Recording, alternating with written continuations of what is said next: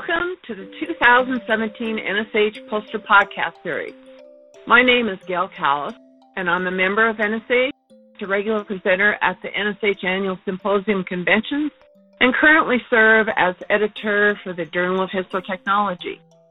Last year, NSH launched its first poster podcast series, bringing outstanding research and science from the exhibit hall to a larger audience.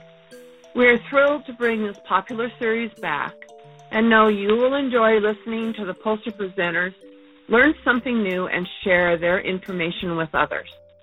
New episodes will be released each week from November through December. Thanks for listening and Science On by presenting a poster with a podcast next year.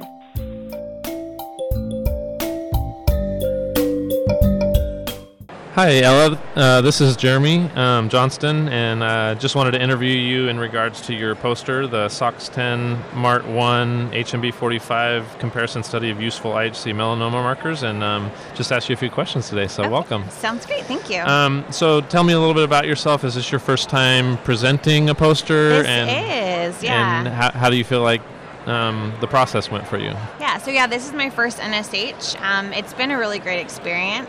Um, getting to know not only my own company's product line better, but seeing other people's research and helping others in my department and um, at my job um, do their posters and get everything together.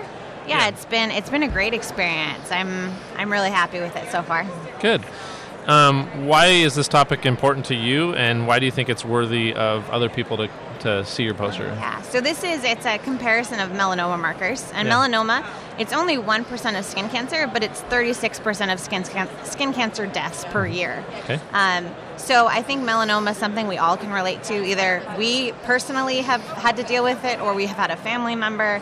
We all know someone who has had some sort of issue with skin cancer, and Sure. melanoma is the scary one. Yeah. Um, so I think looking at antibodies that detect it and detect it well um, is really helpful. Yeah.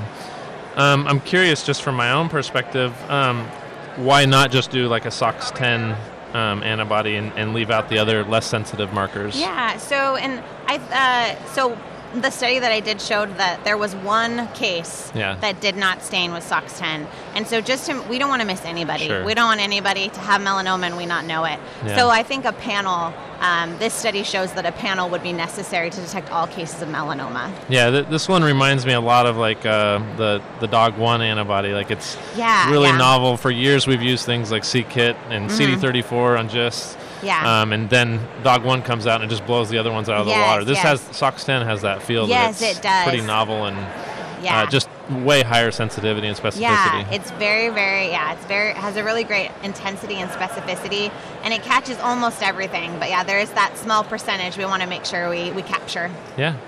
Were there any surprises when you were doing this research? Was there anything that you didn't expect um, when you were putting together the poster?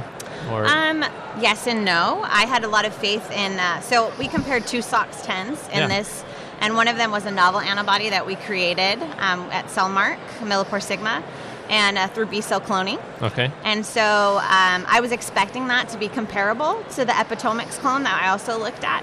Um, and it was, it stained the same amount, but it actually had a higher intensity overall. So Sure. about 98% of the cases were a 3 over 0 or better, okay, um, where it was like 94% with Epitomics. Sure. So just to see that little bit more intensity, um, it wasn't surprising, but it was, it's good to mention. I was just like, oh, wow, that's great. Yeah. if do you have any aspirations of doing follow-up stuff with this, or was this kind of you guys set out what you wanted to do and you completed it and you feel happy Um, with what's there? Again, yes and no. Um, I think further research needs to be done, and we to launch this product actually hasn't been launched. It should be launched okay. very soon. Um, so we're just in the final um, testing of that to get it out, to get the product out. Um, but also with B cell, um, we're creating more and more novel antibodies all the time. Yeah. So um, that that research is going on, and I'm really interested in that and seeing where that goes Sure. and what other antibodies we can bring to the market. Great. So I'm sure some of our listeners maybe have apprehension with putting together a poster or presenting one. You obviously have a good backing with Millipore and Cell Marque. Mm-hmm. Yes. but I'm curious what advice you would give to our listeners that are kind of on the fence, or maybe they have some stuff that they think people would benefit people, what Yeah. would you give I would say that this was um, this process overall. Uh, it it it didn't hurt. I mean, it can't hurt to at least try. Sure. And I I am of the belief that you just need to try. Yeah. And so I think if you get your ideas out there. Um, that's more important, and maybe your poster you can get here, maybe, and then maybe your poster's not as pretty or as perfect as another one, but you know for next time. Sure. Um, and I, there are there are visuals that on the NSH website, and there are different ways on how to create posters. Um, we have the internet. I mean, it's a fantastic resource. Um, so I think just looking into it and getting a feel for it, um, but it's totally worth it. Yeah. And you just stand by your poster, and nice people come and ask you questions. Yeah. So there's there's nothing to be afraid of. So is that safe to say that we're going to see you again next year I hope so. Okay. Yeah, that would be great. Thanks for listening to this episode of Histo Talks. To hear more great episodes, check us out on Podbean, The Block, or iTunes. Keyword Histo Talks.